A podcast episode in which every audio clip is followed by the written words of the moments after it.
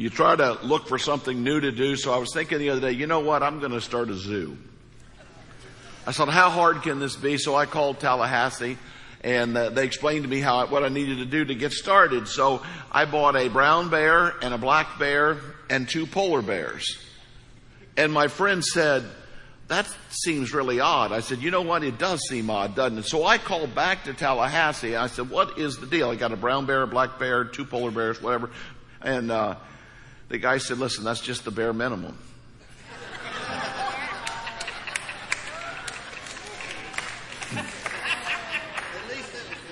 Huh? Now, here's what I want to talk about today. So many Christians are very content doing the bare minimum. How, how little do I have to do to be a Christian? How little do I have to give and still call myself a Christian? How little do I have to serve and still call myself a Christian? What is, what is the bare minimum number of times I can come to church in my lifetime and still be a Christian? You're, you're asking all the wrong questions. When you realize that Jesus Christ died for you, the question is, how much can I?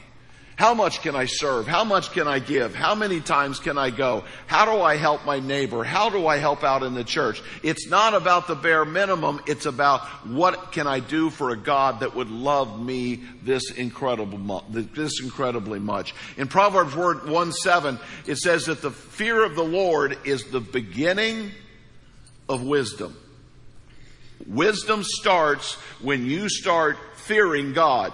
You don't fear God until you know God. You don't know God until you read God's Word. And once you start getting through this process and you realize how small we are and yet that God would love us and wants to deploy us and use us and use our talents, that is an amazing gift.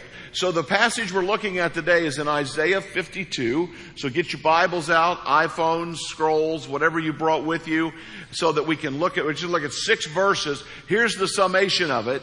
Wake up and shake the dust off of yourself. Now, if you remember last week, back in 51, they were saying to God, the people were saying to God, God, you need to wake up.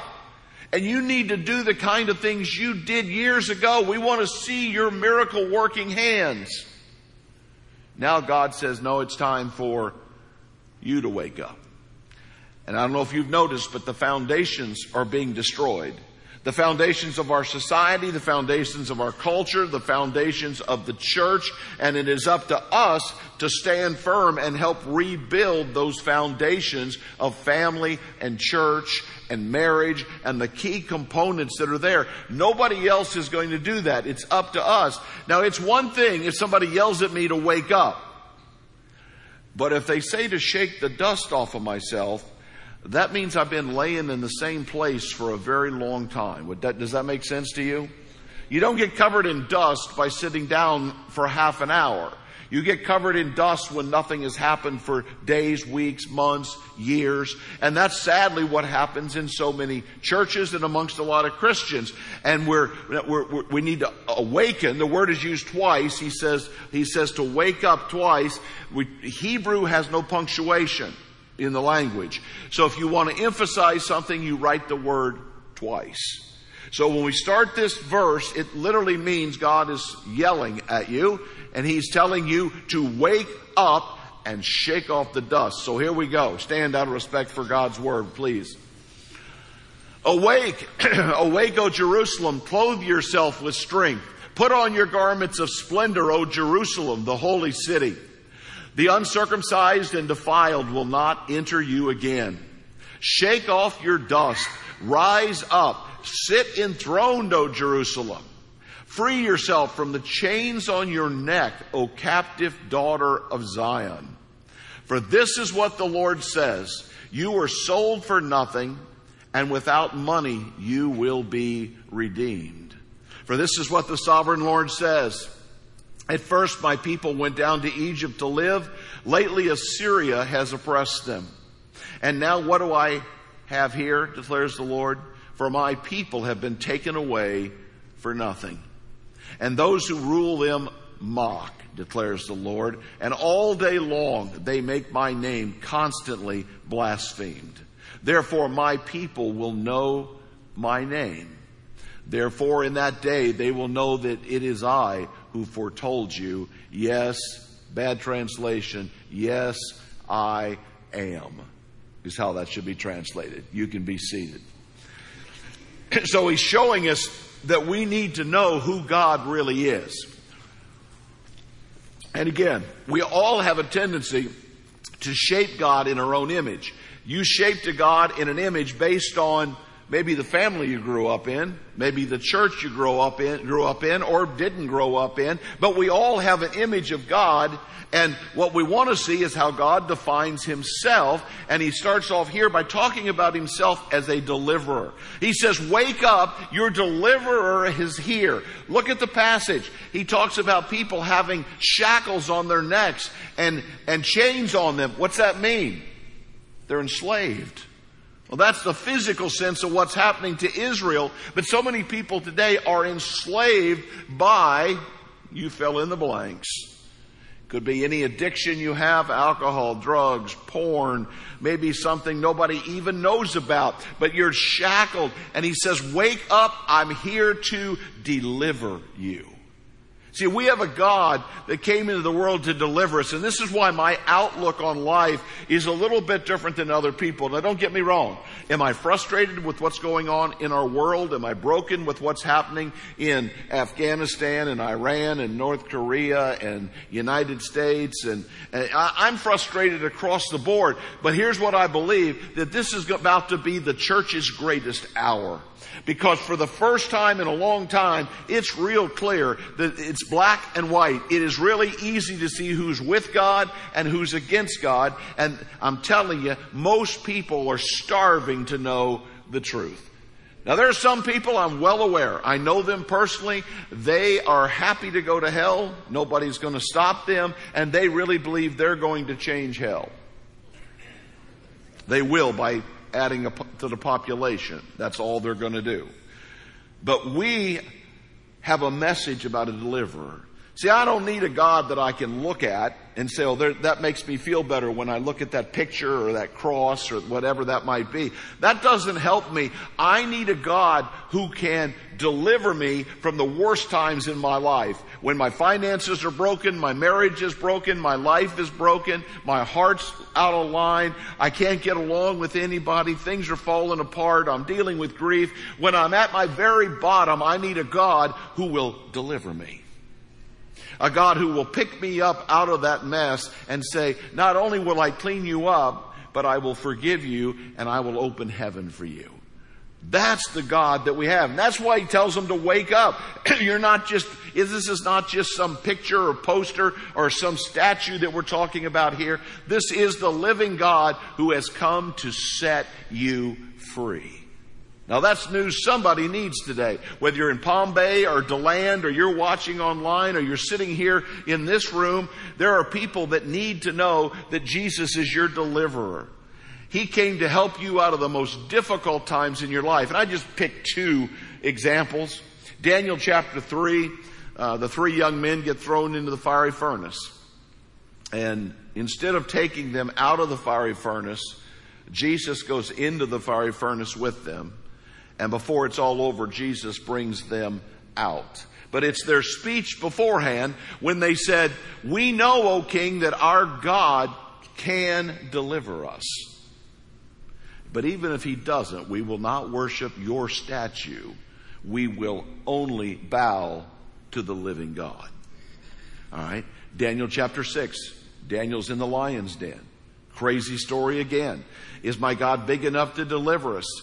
Daniel wasn't sure, but he went down in there and prayed, and God did what? He delivered him. Now, I don't know what you need to be delivered from today. Maybe it's your mouth, your mind, your heart, what you're watching, what you're thinking, what comes out of your mouth. I don't know what you need to be delivered from, but the message is that we have a God who will deliver us from all of the shackles and all of the neck, the neck uh, restraints that we have, everything that is holding us back, we will be set free so that we can love God. Now again, let's back up. So when you've been set free, you don't think about the bare minimum. If you were, if you were locked in a jail or you were about to drown and I pulled you out of the water, would you look at me and say, Joe, I would like to do the bare minimum to thank you for saving me? Tell me what you like and I'm going to do just as little as I can. I don't think so. I think we would say, hey, whatever. Whatever you need, whatever you want, because you rescued me. You saved my life. Jesus says in the, in the Lord's Prayer, Matthew chapter 6 verse 13, what, what we pray, Lord, deliver us from, from evil. So when we pray the Lord's Prayer, we're asking God for deliverance. And yet we don't accept the fact that He is there to set us free from all of this junk. Here's, here's a quote that maybe we can all learn from. The goal of the gospel is not to affirm you. Pay attention. It's not to celebrate you, nor is it to accept you. The goal is to rescue you, transform you, and redirect you. See, we, we get, our culture has gone so crazy. We, well, God's got to accept me. God's got to accept my lifestyle. God's got to accept. God doesn't have to accept anything. He came to set you free from some of these things that you're clinging onto that you think are wonderful, and they're actually the things that are destroying you. But we also learn that God has another role, and we learn that by learning His voice. He said, My people will know my voice. Now, you know the old story. If you, uh, if you see pictures of shepherds in the Middle East, there'll be four or five shepherds up on top of a hill, like drinking coffee or whatever. I don't know what shepherds drink, but uh, whatever they've got up there on the hill, and all the sheep will be mingling together. But when the shepherds decide it's time to leave and they walk off, they simply will start talking and those sheep that are all in there together will all spread out and each one of them will go right in a single file line behind their own shepherd. That's the picture that's being used here. Jesus said in John 10, He said, My sheep know my voice and they follow me. There's the big word. They know my voice and they follow me. And that is so key to us understanding this. It's like, oh yeah, I know Jesus. I, I, I know all about this God stuff. No, no, no. He said, remember when Jesus called the disciples every time, what did he say? Follow me. All right? And, and you kind of get this idea, well, uh, that's kind of like a robot, right? I just walk along behind Jesus. No. To follow, when Jesus says that, it means to be like me. It means to live the way I live. And as a rabbi, what it meant was you copied your rabbi. Literally, if your rabbi wrote left-handed, you wrote left-handed. What if I can't write left-handed? You'd learn to write left-handed because your rabbi writes left-handed. And so when Jesus said, my sheep know my voice and they follow me, it means that we do the kind of things that God has called us to do. Now there's so many things going on right now and I'm just going to throw them out at you. You can't do everything, but you can do something. We need lots of candy for our outreach to the kids for uh, Halloween. We, we need ravioli and soup for kids in school. Schools are begging us for food. Whatever you got, please bring it to us. Our kids have nothing to eat on the weekends. We're working with 17 different schools right now uh, throughout our county and one other county. We've got, we've got 17 food pantries in the schools. Yes, I know there's the golf tournament and there's, there's other events going on. The shoe boxes are out there. Okay, God, what do you want me to do? Don't listen to Joe. You ask God, what does God want me to do? God will tell you. God will make it clear to you. And you don't, if, if you don't want to do it, don't do it. You do what God has asked you to do because God's sheep do what? They know His voice and they follow Him.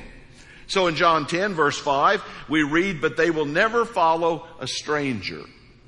Sheep are too smart for that. You can't bluff a sheep. In fact, they will run away from him because they do not recognize the stranger's voice.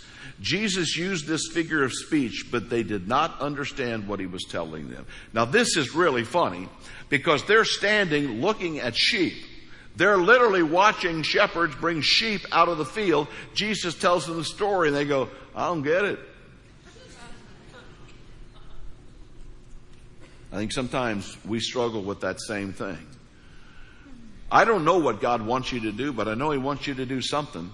And I know so many Christians, none of them in this church, but I know a lot of Christians, a lot of Christians that are not just covered in dust, they're covered in mud. They've been, they've been laying down so long, they've been plowing stuff on top of you. And, oh, I still go to church occasionally. Yes, if you ask me, they would say I'm a Christian. But man, they've, they've so long ago stopped following God, stopped praying, stopped being in His Word. And He said, truly, the one thing that will keep you on track is that you know the voice, because if you hear a wrong voice, you don't follow. What's the sheep do when he hears a stranger's voice? He runs away. He runs away because he knows that is not God's voice. And you and I have got to understand that principle. In Revelation 1, interesting passage there, it says that when John, John's on the island about to get the, the, the revelation that we have in our Bible, it says that he heard the voice behind him. There was no body behind him. There was a voice behind him and he turned around to see the voice. That's what it says. All right? Because God is his word. And it's a message to us that we need to follow His Word. And so, whatever that means, if you're not in the Word daily, find a way to get into it. Whether you're reading a verse a day, chapter a day. Listen, guilt is not what we're after here. I would much rather you read one verse and go do it than say, well, I've read the Bible through for 50 years in a row, and yet you're still covered with dust and mud because you haven't decided to get up and actually follow God. But then the last part that he talks about, he gets real specific. Because the Assyrians had their gods, the Egyptians had their gods, all these other people have got their multitude of gods, and we've got the same thing in the world today. And, and God said, but I'm going to let you know that there is one God, and His name is I am. The word there means the self-existent one. It means, it's actually an action where you and I are a noun.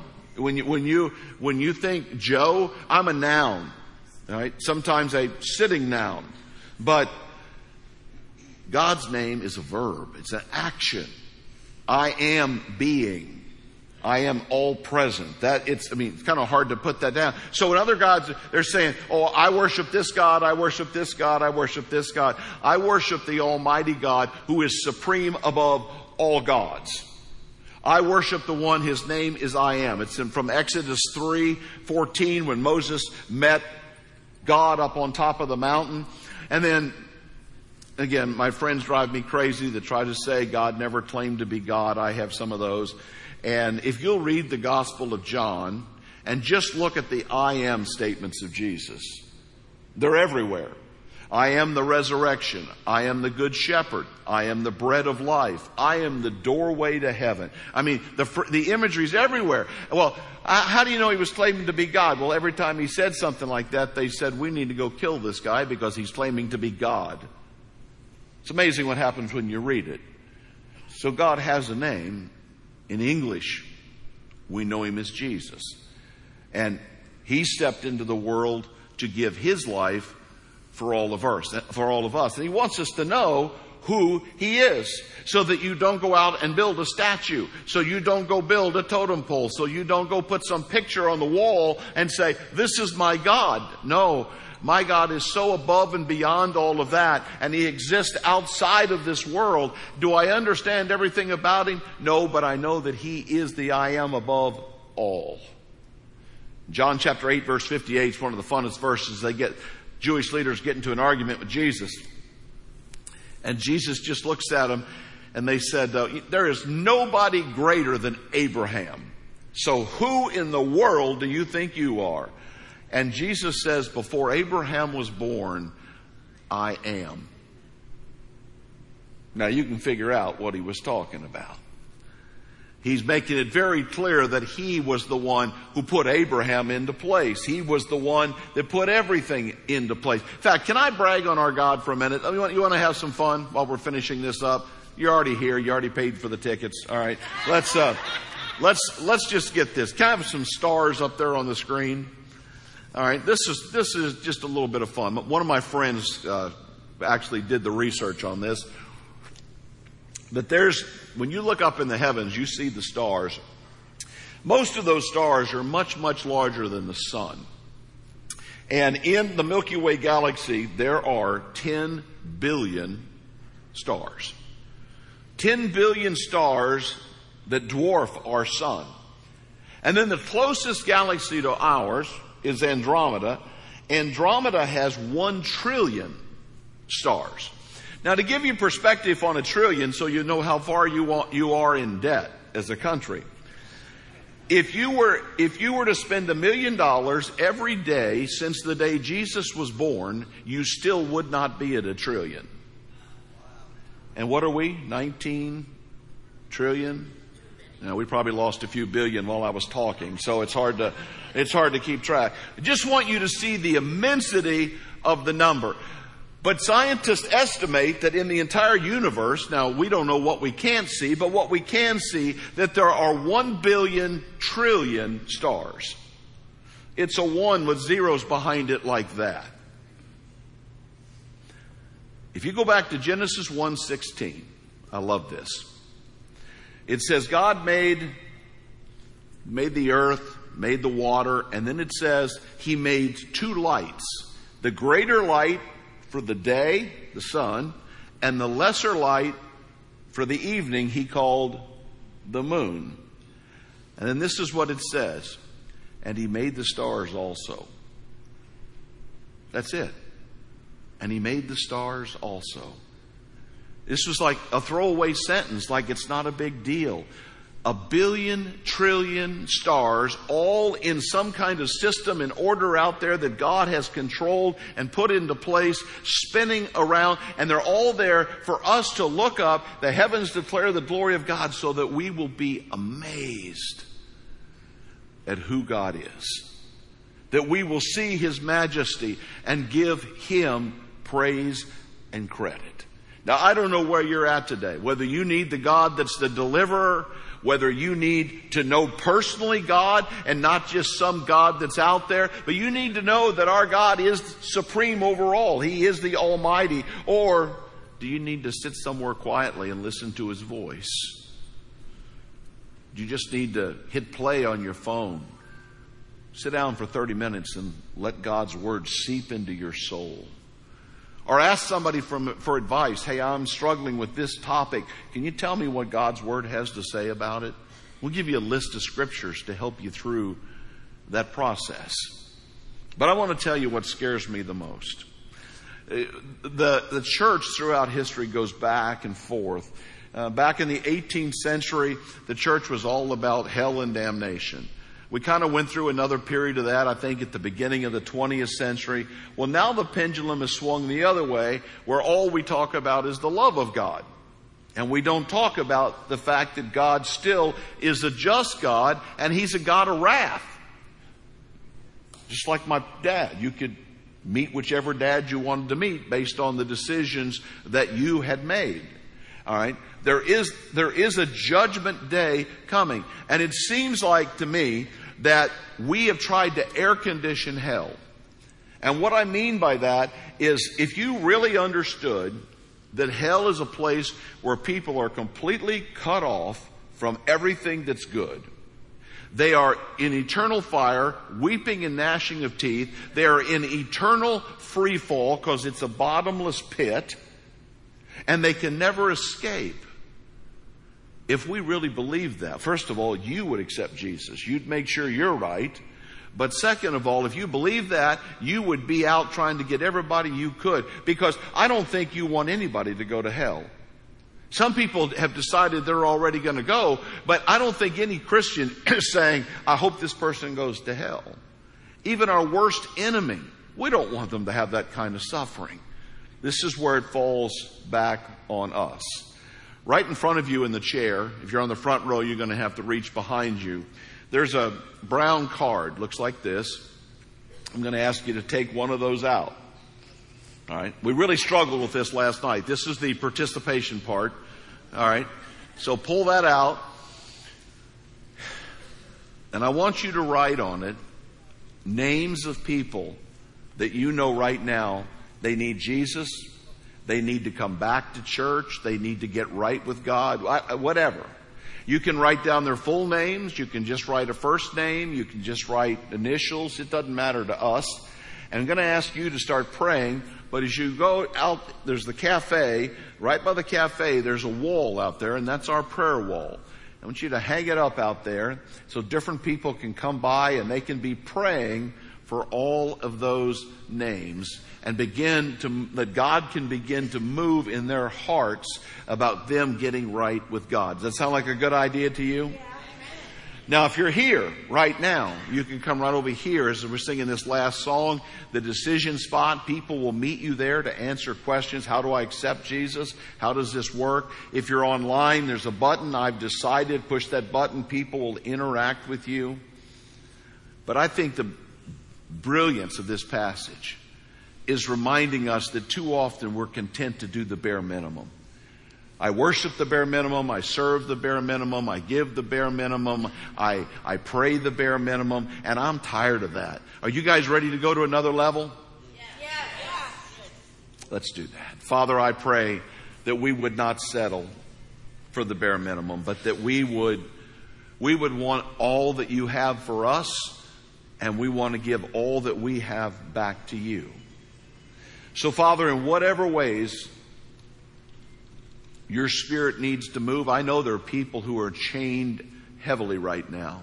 They are enslaved to all kinds of problems. I pray that they would meet the deliverer.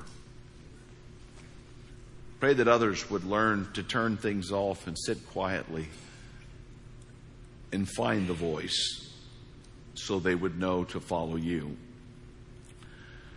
And Lord, we want to know you personally. We want to know the great I am. We want to meet the God who stepped into time to rescue us. So, Father, would you speak to each heart now in Jesus' name? Amen.